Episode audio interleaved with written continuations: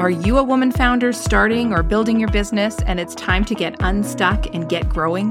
How do you do the big things that you're dreaming of, build your business empire, and still keep from breaking your sanity and your bank balance? Yes, I said empire. We don't play small around here. You aren't starting a little business or creating a side hustle. You are building your business empire. And if you want it, we are going to help you go get it. This is the One Step Empire from She Corporated, and we're here every week to help you build your business and create freedom through success as an entrepreneur.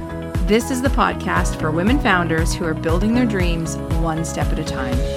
We aren't going to let you play small just because your budget might be. There are hundreds of ways you can create incredible impact in your business with the resources you have right now. And we're going to help you do that each and every week. Massive success in simple steps. That's what One Step Empire is all about.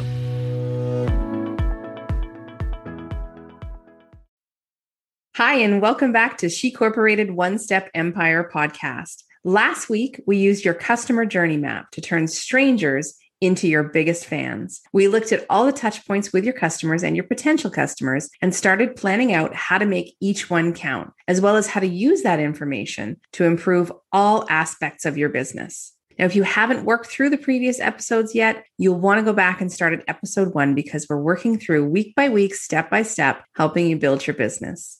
The next 2 episodes are going to be part 1 and part 2 of creating your brand identity.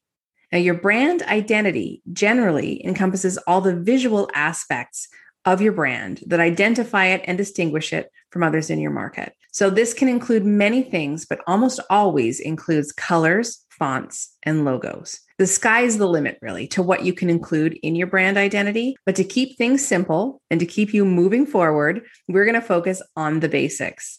3 simple steps to creating your brand identity: your logo, your typeface, and your colors. So in this episode, part 1, we're going to talk through step 1, creating your logo. And then next week, we'll talk through steps 2 and 3, which is your typeface and your colors. So step 1, create your logo. Your logo is like a dating profile picture for your brand. People are going to make assumptions about your brand within seconds of seeing your logo. So it's important to really get it right. There's some key points you want to keep in mind when you're designing your logo. The first one is shape.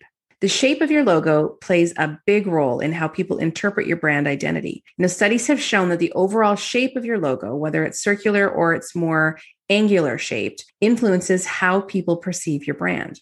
Shapes that are more angular tend to be associated more with harder, more durable features. They're often associated with characteristics like power, innovation, and respect. More curved or more organic shapes bring to mind softer traits like kindness, warmth, and friendliness. So think about what you want the overall feel of your logo to be and what shape communicates that the best. Number 2, you want to keep it simple. Make sure your logo design is simple and easy to understand at a glance. You know, studies have shown that the busier the logo, the less effective it is because the brain has to work harder to interpret all the information that it's seeing. So trying to cram all that information into your logo is actually making it harder to understand, not easier. Your logo will also need to work in various sizes and applications. So the simpler it is, the clearer it will be when it's reduced to tiny sizes, like for your webpage favicon, for example. And number 3 is the color. You want to make sure that your logo works in black and white. You want it to work in black and white for 2 very important reasons. The logo should have a strong design foundation. So if a design works without the color, it'll work with it. But the opposite isn't always true. You'll also need to use your logo in one color at some point. There's going to be times when you need one color art, and some logos that aren't designed with that in mind just don't work when you try to convert them to one color later, because you could lose shading or gradient or colors that overlap, for example. So make sure it works in black and white. It's also really important to get your final logo choices in front of as many eyes as you can for feedback. You know, visual interpretation is subjective, and everyone is going to see a logo and interpret its meaning a bit differently. So it's really important to get others to look at it, especially those who are going to be in your target market, and make sure that it's truly getting across the message that you intended and doesn't have a meaning that you weren't aware of yourself. I'll give you an example. Several years ago, I was naming a jewelry brand that I was working on for a client, and the brand was focused on a rainbow gemstone. And a big selling feature of the stone was that it was prized for bringing good fortune to the wearer. So I liked the name Karma. I thought it had the right feel. And if it had been just me involved, I probably would have run with that as the name. but I didn't. I pitched it to our marketing manager and he thought it was ridiculous. He asked me why I would give a gemstone jewelry line such a negative name. And I was confused. But to him, karma was a negative, like karma is going to get you. So neither of us was right or wrong. The key here is that if that was his perception, it was likely the perception of many other people as well, and not a good choice for the name. So we moved on to other options. So make sure that you get other people having a look at your ideas for your logo, just to make sure that there's no interpretations out there that you didn't think of, and they can give you some valuable feedback that you might want to include moving forward. Now, once you've nailed the design of the logo, there's a few other things you want to keep in mind. You want to make sure you have some options. When you finalize your logo, make sure you get all the versions of the file that you're going to need for various uses. So make sure you have the one color version, and one color means one solid color, no gradient, no shadows. And then you want your full color version that you're going to use in digital formats and most of the time. And then you want to make sure you have a version that's going to show clearly on dark backgrounds, as well as one that's going to show on light backgrounds. So for example, if you look at our She Corporated logo, the body of the logo is yellow and the text around the circle is a deep gray. And that looks great on light backgrounds. But when we want to use it on a dark or a black background, that dark gray text isn't readable. It completely disappears. So we have a second version of that logo where that dark gray text is reversed to white. So then that will pop on a dark background. So that's something that you want to consider and make sure you have some of those options available. Another consideration is the width and the height of the logo and whether you need some options there as well. You know, a wide logo is great for things like letterhead and page footers, but it may be too wide for many other applications. So you want to make sure that if you have a very wide logo, that you have a second version where the components are stacked on top of each other to change that design to a taller, more centered version. It's incredibly useful. So you have the right shape to fill the space when you need to fill it a bit differently.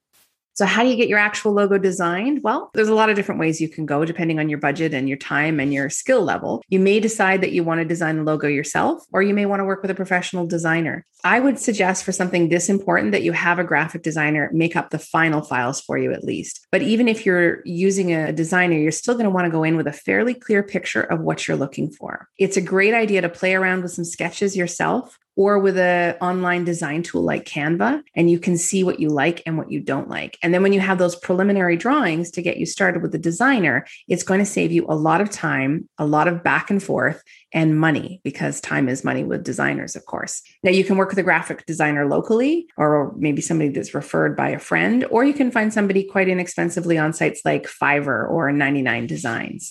But once you have your approved final logo, the last step is to make sure you get the final files in a few different file types. You definitely need the original vector logo. That's the editable original art file. You're also going to want to have a PNG file with a transparent background, so you can pop it into your website or into designs very cleanly and not have a big white square around your logo.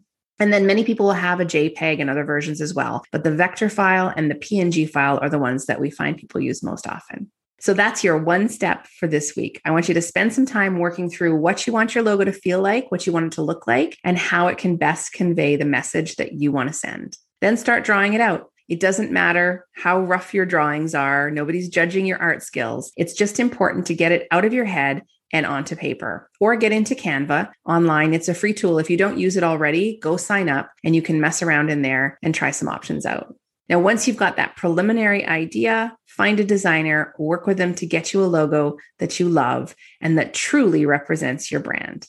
Now, next week, we're going to move on to the last two steps in creating your brand identity, which is choosing your typeface and choosing your colors. So make sure you meet us back here next week for that. Also, if you're enjoying the podcasts and you're finding them helpful, please, please, please rate and review us on whatever platform you're listening to. It's a huge help for new series like this, and it's going to help other women who need us find us as well. So drop us a review and then hit us up at She Corporated on social, and we'll see you back here next week.